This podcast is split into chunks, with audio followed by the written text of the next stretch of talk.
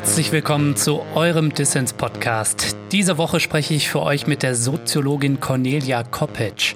Sie hat mit Gesellschaft des Zorns einen Bestseller über den Aufstieg der autoritären Rechten in Deutschland und der Welt geschrieben.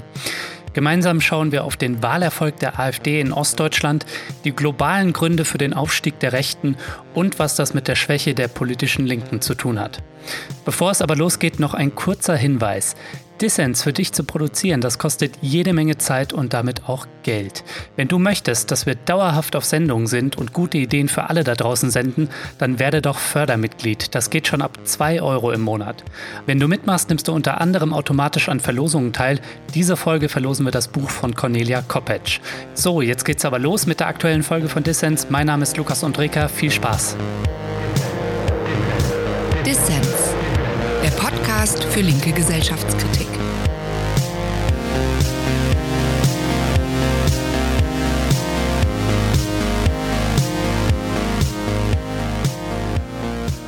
Frau Kopetsch, Sie forschen intensiv zur Wut der Mittelschicht und dem Aufstieg der autoritären Rechten in Deutschland und der Welt.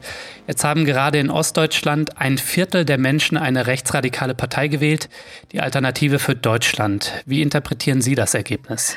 Ähm, also im Moment sieht es zwar so aus, als ob es sich ausschließlich um ein ostdeutsches Problem handelt und viele möchten das auch so sehen. Hm. Aus meiner Sicht ist es aber eine strukturelle Konstellation, die sich da zeigt. Also eine Konfliktlinie, die weitaus grundsätzlicher mhm. ist und nicht nur die Ostdeutschen betrifft, nämlich eine Protestpartei, eine reaktionäre Protestpartei, die sich gegen die Folgen der Globalisierung wendet. Es wird jetzt gerade viel wieder diskutiert im Anschluss der Wahl, ob eben, wie Sie gerade andeuten, der Wahlsieg der AfD eine Protestwahl von Frustrierten ist, die die AfD gewählt haben, trotz ihres autoritären Nationalismus und ihres Sexismus und Rassismus zum Beispiel, oder ob die AfD-WählerInnen Überzeugungstäter sind, die der AfD eben genau deswegen die Stimme geben.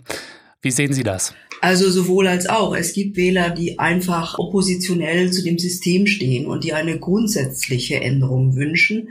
Und äh, die AfD ist die einzige Partei, die sich tatsächlich auch außerhalb des Systems stellt, während die anderen Parteien vielleicht auch in der einen oder anderen Form kritisch sind, aber nicht grundsätzlich gegen das System angehen. Also gibt es auf jeden Fall auch Protestwähler mhm. und man äh, schätzt, dass es sich ungefähr um 30 Prozent handelt, während die anderen 70 Prozent tatsächlich auch mit den Inhalten dieser Partei, also mit dem Ausgrenzen von Fremden hm. konform gehen so dass man also auch hier nicht unbedingt sagen kann, wir können alle Wähler über einen Kamm scheren. Es gibt die unterschiedlichsten Motive, warum man die AfD wählt. Und was müsste aus Ihrer Sicht geschehen, dass die, ja, diese politische und gesellschaftliche Linke vielleicht insgesamt diesen Zorn, der da bei bestimmten Wählern äh, vielleicht diffus ist und gar nicht so ein, ein festes ideologisches Weltbild hat, den irgendwie fruchtbar zu machen für etwas, was nicht reaktionär und regressiv ist, sondern irgendwie progressiv. Also muss die SPD einfach irgendwie linker werden und wieder diese Leute ansprechen oder? Ich fürchte, das lässt sich nicht leicht beantworten, diese Frage, weil hm. wenn meine Theorie stimmt, dann sind es ja Prozesse, die seit 30 Jahren laufen. Hm. Das heißt, wir haben seit 30 Jahren Transformation im Osten, aber auch Globalisierung in einer Weise, die praktisch alle Institutionen umgestaltet hat und die SPD, also die Sozialdemokratie, war eine wesentliche Kraft der Anpassung der Gesellschaft an die mhm. neoliberalen Reformen.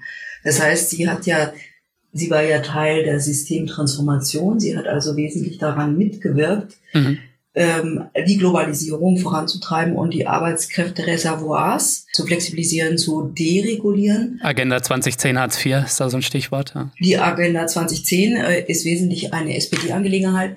Damit hat die SPD jetzt einen Pfad eingeschlagen, den sie ja nicht einfach so hinter sich lassen kann. Das heißt, mhm. sie müsste sich ja grundsätzlich neu aufstellen und das braucht natürlich einen ganz langen Prozess des Vertrauens, der Wiedergewinnung des Vertrauens. Äh, man kann jetzt nicht in einem Hauruck-Verfahren plötzlich eine andere Politik machen und glauben, die Vergangenheit sei dadurch vergessen. Es gibt ja erste vorsichtige Diskussionen und so Figuren wie Kevin Kühnert äh, lassen dann möglicherweise auch hoffen, auch wenn er jetzt nicht ähm, sich für den Parteivorsitz hergeben möchte. Aber lassen Sie uns, bevor wir vielleicht über die Schwäche der Linken, die natürlich Mitverantwortung trägt für die Stärke der Rechten, lassen Sie uns nochmal über Ihre These dieses epochalen Bruchs, den Sie äh, konstatieren, in Ihrem Buch sprechen. Was meinen Sie mit diesem unbewältigten epochalen Bruch, von dem Sie in ihrem Buch sprechen und der ihrer Ansicht nach eben zu dem Aufstieg des Rechtspopulismus oder der autoritären Rechten mitgeführt hat. Ja, aus meiner Sicht ist der Aufstieg der neuen Rechtsparteien, der keineswegs nur auf Deutschland beschränkt ist, sondern sich in allen europäischen Gesellschaften und auch in den USA mhm. und vor allen Dingen auch in den osteuropäischen Transformationsländern eine Reaktion auf Umstrukturierungen, die im Zuge der Globalisierung ja. die Gesellschaften komplett umgestaltet haben und in den tiefen Strukturen etwas hinterlassen haben, was jetzt dazu führt, dass sich gesellschaftlicher Unmut reaktionär, also mit dem Verlangen der Wiederherstellung der alten Ordnung äußert. Zurück zum Paradies quasi. Genau, die Rückkehr zum Paradies und äh, das ist typisch für Abstiegsgesellschaften. Wir haben also reaktionäre Protestbewegungen, wie beispielsweise auch den religiösen Fundamentalismus, immer in solchen Milieus, die tatsächlich von Deklassierung betroffen sind. Und das ist etwas anderes als das typische Klientel der Linksbewegung, die ja immer Minderheiten gegen Mehrheiten verteidigen und in der Regel dann auftauchen, wenn sich bestimmte Gruppen im Aufstieg blockiert sehen, aber bislang eben ausgegrenzt waren. Und hier haben wir den umgekehrten Prozess. Wir haben hier Menschengruppen, die sich als die Mehrheit fühlen, die also sich als etablierte fühlen, als das Volk, wenn man so will, mhm. und sich jetzt in ihren als legitim erachteten Anspruchsberechtigungen enttäuscht sehen. Also das, was Bourdieu beispielsweise Kapital nennt. Kapital ist akkumulierte Arbeit soziales Kapital, ökonomisches Kapital, kulturelles Kapital, was mich berechtigt, legitimerweise Hoffnung in die Zukunft zu haben, dass sich diese Arbeit irgendwann mal rentiert, dass also meine Bildungstitel irgendwann mal tatsächlich zu dem gewünschten beruflichen Aufstieg führen, dass das, was ich mir jetzt äh, mühsam in meinem Habitus, in meiner Persönlichkeit als Affektkontrolle, als Habitus angeeignet hat, tatsächlich irgendwann mal Anerkennung findet. Hm. Und genau diese Versprechungen, also diese Aussichten sind zerstört worden durch den gesellschaftlichen Wandel, und das macht die Deklassierung aus und das erklärt auch, warum die Klassierung eben nicht nur einfach etwas ist, was ökonomisch passiert, sondern äh, dort, gerade dort viel tiefer und kränkender ist, wo tatsächlich ganze Persönlichkeitsausstattungen entwertet worden sind, also wo der Habitus nicht mehr anschlussfähig ist. Können Sie das mal vielleicht an einem Beispiel deutlich machen? Wer wäre so ein typischer Modernisierungsverlierer oder Globalisierungsverlierer? Jetzt nicht unbedingt auf ökonomischer Ebene, sondern eben irgendwie, was, die, was den Lebensstil oder den Habitus angeht. Ein ganz krasses Beispiel wäre etwa der Dissident in, in der DDR, der ja scheinbar außerhalb des Systems steht, aber in Wirklichkeit über ganz, ganz viel symbolisches Kapital verfügt. Also die Widerstandskämpfer gegen das DDR-System waren ja sehr, sehr gut integriert, insofern als sie so eine Art intellektuellen Status hatten. Hm. Und in dem Moment, wo das System wegbricht, wird auch diese diese Rolle überflüssig. Und was wäre ein Beispiel in Westdeutschland? Unterschiedliche Milieus von AfD-Anhängern, äh, die eigentlich aber auch so auf der Grenze zur Werteunion sind, die einfach in ihrer konservativen Lebensart äh, stecken geblieben sind und die mit der Geschwindigkeit nicht zurechtkommen und jetzt eben denken, dass äh, die Welt wieder doch besser so gewesen ist, wie sie, wie sie früher einmal war. Wenn man es mal platt formuliert, die weißen alten Männer also. Ich würde das nicht nur auf die weißen Männer beziehen. Die hat man ja nun schon weitlich in der Öffentlichkeit äh, durch den Kakao gezogen. Und äh, das Problem der weißen Männer äh, stellt sich vor allen Dingen natürlich in den USA. Da ist das tatsächlich eine wesentliche Anhängerschaft von Trump. Mhm. Ähm, in unserer Gesellschaft ist es, glaube ich, ein bisschen vielschichtiger. Es gibt zum Beispiel, ähm, also nehmen wir jetzt beispielsweise mal die Bologna-Reformen in der, in der Universität, die Exzellenzinitiative. Auch hier gibt es die Entwertung eines konservativen Bildungsideals, wenn man so will, also des Humboldtschen Bildungsideals, das eben davon ausgegangen ist, dass die Universität eine Stätte der Allgemeinbildung ist und der Entfaltung ähm, verschiedener Talente und Fähigkeiten eines Subjekts die eben genauso wünschen wie beispielsweise Ostdeutsche sich die alte Industriegesellschaft, die ja gar nicht so schlecht war, oder die alte DDR zurückwünschen, so wünschen sich diese Menschen eben die alte Universität zurück, so dass man gar nicht sagen kann, es ist eine bestimmte Gruppe, sondern es ist eine Vielfalt unterschiedlicher Milieus.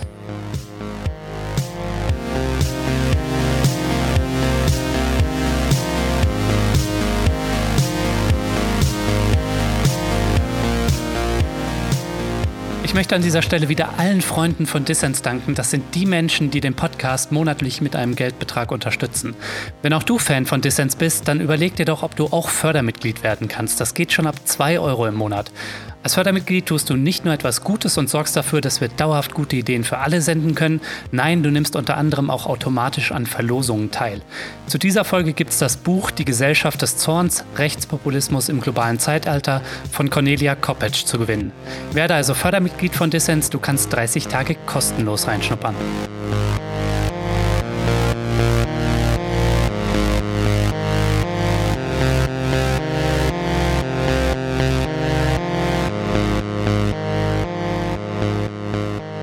Ihr hört den Dissens-Podcast. Zu Gast ist die Soziologin Cornelia Koppetsch von der TU Darmstadt.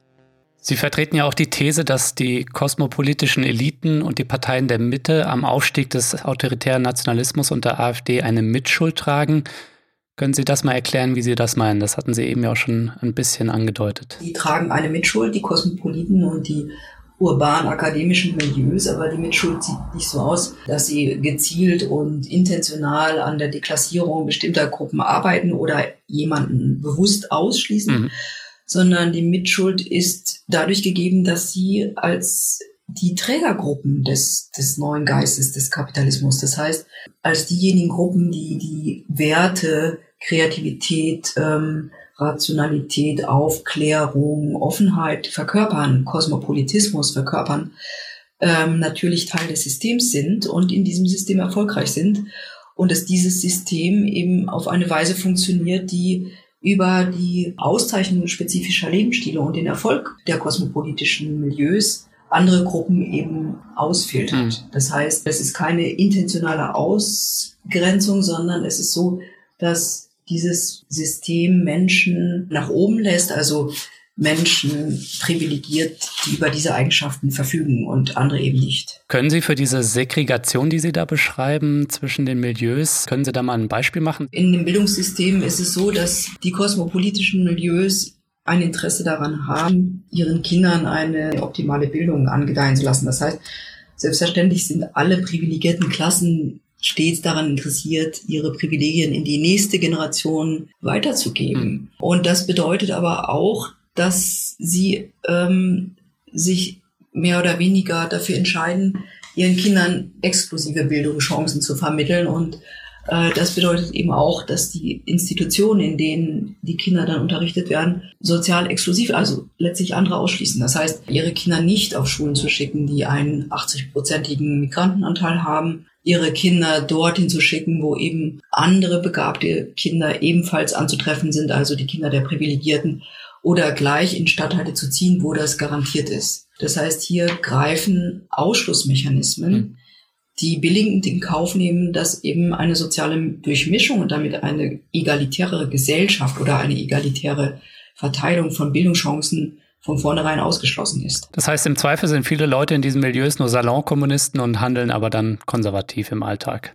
Richtig, also natürlich ähm, kann man von niemandem verlangen, seine eigenen äh, Interessen sozusagen zu vernachlässigen. Also von daher ist diese, dieses Argument nicht so gemeint, dass man, äh, also oft wird das ja in den Medien so zugespitzt, als ob jetzt ich sagen wollte, die äh, Kosmopoliten arbeiten gezielt an der Ausgrenzung anderer. So ist es nicht, sondern mhm. im Prinzip kann man sagen, objektiv hat keiner, der sich zu den Privilegierten zählen darf, ein Interesse an irgendeiner Umverteilung. Mhm und das ist sicherlich der Hauptgrund dafür, dass sie nicht in die Wege geleitet wird. Also die Umverteilung kann, kann nur von denen eingefordert werden, die tatsächlich davon profitieren und nicht äh, fadenscheinig oder scheinheiligerweise von privilegierten Milieus eingefordert werden. Aber ist das wirklich so? Also ich würde mich jetzt, was das kulturelle und was das ökonomische Kapital angeht, auch irgendwo zu diesen akademischen, urbanen Kosmopoliten zählen. Aber dennoch mache ich hier einen Podcast, der sich viel mit der Frage von sozialer Gerechtigkeit auseinandersetzt und ich bin für Umverteilung. Also gibt es da nicht auch eine subjektive Komponente? Es gibt eine subjektive Komponente und das ist natürlich etwas, was man sich immer wieder fragen muss. Warum zum Beispiel Menschen, die jetzt auch ökonomisch in kulturellen Milieus benachteiligt sind, die also tatsächlich sehr wenig verdienen, wenn man beispielsweise wissenschaftliche Mitarbeiter nimmt, die unter prekären Umständen mit relativ geringen Gehältern arbeiten. Warum ist es so wenig möglich, die zum Beispiel zu mobilisieren und zu sagen, ja, jetzt mach doch mal was dagegen, dass das System so ungerecht hm. ist. Und wenn man sich das anguckt, dann sieht man ja, dass, dass es eine, auch eine Mehrheit gibt in den Kulturmilieus selber, die möglicherweise für Umverteilung wäre, selbst innerhalb dieses Rahmens. Ähm, das System ist aber so gestaltet, dass es letztlich nicht möglich ist, sich innerhalb des Systems zu solidarisieren. Diese Mechanismen führen dazu, dass auch gute Ansätze, die auch ja oft diskutiert werden, also eine gerechtere Gesellschaft herzustellen, wenigstens im Kleinen, äh, scheitern müssen an dem Idealismus der, der Konkurrenz und der Winner-Take-All-Märkte. Mhm. Also aber eine sehr pessimistische Sicht. Ich hatte so ein bisschen die Hoffnung, ähm, dass wir uns auch gemeinsam sowas wie einen sozialen Kosmopolitismus vorstellen können, ähm, der einerseits die liberale, offene Gesellschaft irgendwie bewahrt und stärkt und erhält, aber gleichzeitig auch mehr auf soziale Sicherheit setzt, das, was in den vergangenen Jahren zu kurz gekommen ist, eindeutig. Und da sind Sie anscheinend eher pessimistisch.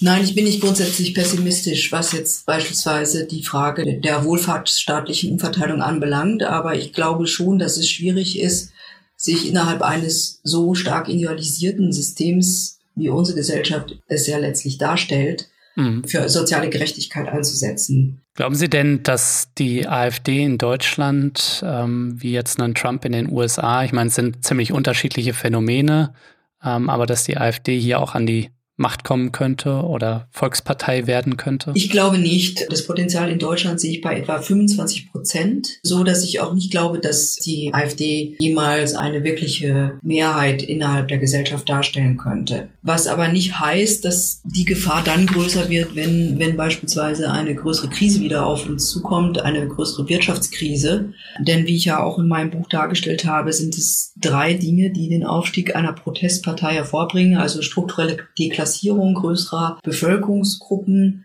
eine Legitimationskrise der gesellschaftlichen Ordnung, also des Kulturliberalismus, wie wir das gerade dargestellt haben, und eben größere gesellschaftliche Krisenereignisse, die eben auch das System schwächen und die dazu führen, dass Personen an das System nicht mehr glauben, also dass sie eine, ein Gefühl entwickeln, dass die Welt aus den Fugen gerät. Und dieses Gefühl ist bei manchen sicherlich angesichts der Finanzkrise entstanden.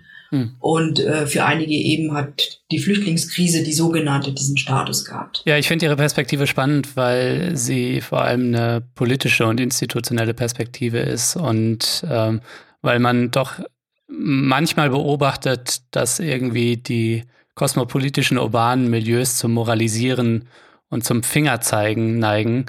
Aber das hilft uns, glaube ich, nicht im Umgang. Ne? Also wir müssen uns wahrscheinlich an die 30 Prozent richten, die die AfD wählen und die kein gefestigtes Weltbild haben, die also, wenn ihnen Angebote gemacht werden würden, die irgendwie schlagkräftig und gut sind und die eine alternative und eine progressive Erzählung sind, die möglicherweise das dann auch annehmen würden, diese Angebote. Ganz genau. Wir müssen erstmal mehr über die verschiedenen Wählergruppen wissen und wir müssen schauen, wo die jeweiligen Wählergruppen ihre wunden Stellen haben, um entsprechende Politikmuster dort auch etablieren und äh, möglicherweise auch lokal anzusetzen. Also Globalisierung ist ja eminent etwas Lokales. Das heißt, sie wirkt sich lokal sehr unterschiedlich aus. Und diese Verschiedenheiten der, die verschiedenen Formen der Destruktion, die die Globalisierung hinterlassen hat, zu erkennen und dagegen zu arbeiten und zu sagen, wir, wir fangen hier wieder an, ganz konkrete Strukturen aufzubauen und an der Basis aufzubauen. Und das setzt aber voraus, dass man sich erstmal genauer anschaut, was sind denn das für Strukturen, die da weggebrochen sind. Und das Moralisieren hilft natürlich nicht weiter und ebenso wenig hilft weiter, über jedes Stöckchen, was die AfD einen hinhält, zu springen, wie beispielsweise die Debatte, ob die Partei denn bürgerlich ist oder nicht. Diese Debatte ist natürlich genauso albern wie die Frage, ob der Islam zu Deutschland gehört oder ob man Fremde so oder so behandeln soll. Das heißt, die AfD ist eine Protestpartei und sie wird natürlich alles tun, um ihre oppositionellen Meinungen unter das Volk zu mischen. Und wer jetzt äh, von den etablierten oder progressiven Parteien da drauf springt, der arbeitet der AfD ja nur in die Hände. Müssen wir das Gespräch suchen mit der AfD als Partei oder müssen wir uns von der Partei abgrenzen und den Wählern Angebote machen? Wir müssen uns von der Partei abgrenzen, aber den Wählern zuwenden. Also die Partei ist nicht gleich die Wähler. Mhm. Und ich glaube, dass eine Chance darin liegen könnte, sich mit diesen Wählern sehr, sehr differenziert auseinanderzusetzen und ihnen sehr, sehr genau zuzuhören, aber nicht eine Kampfsituation mit der Partei herzustellen, die am Ende nur der AfD selber nützt. Frau Kopetsch, vielen Dank für das Gespräch. Bitte, Herr Ondrika.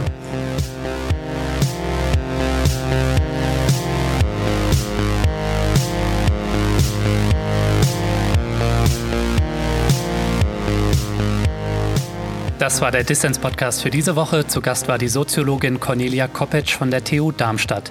Und vergiss nicht, Dissens braucht deine Unterstützung. Wenn du es dir leisten kannst, dann werde doch Fördermitglied. Das geht schon ab 2 Euro im Monat. Das ist weniger als eine Tasse Kaffee. Wenn du mitmachst, dann kannst du das Buch Die Gesellschaft des Zorns von Cornelia Koppetsch gewinnen. Alle Infos hierzu auch in den Show Notes. Ihr wollt mehr von Dissens, wie ihr Dissens abonnieren könnt. Dazu gibt es alle Infos auf dissenspodcast.de. Ich freue mich auch über Kommentare und Anregungen. Danke fürs Zuhören und bis nächste Woche.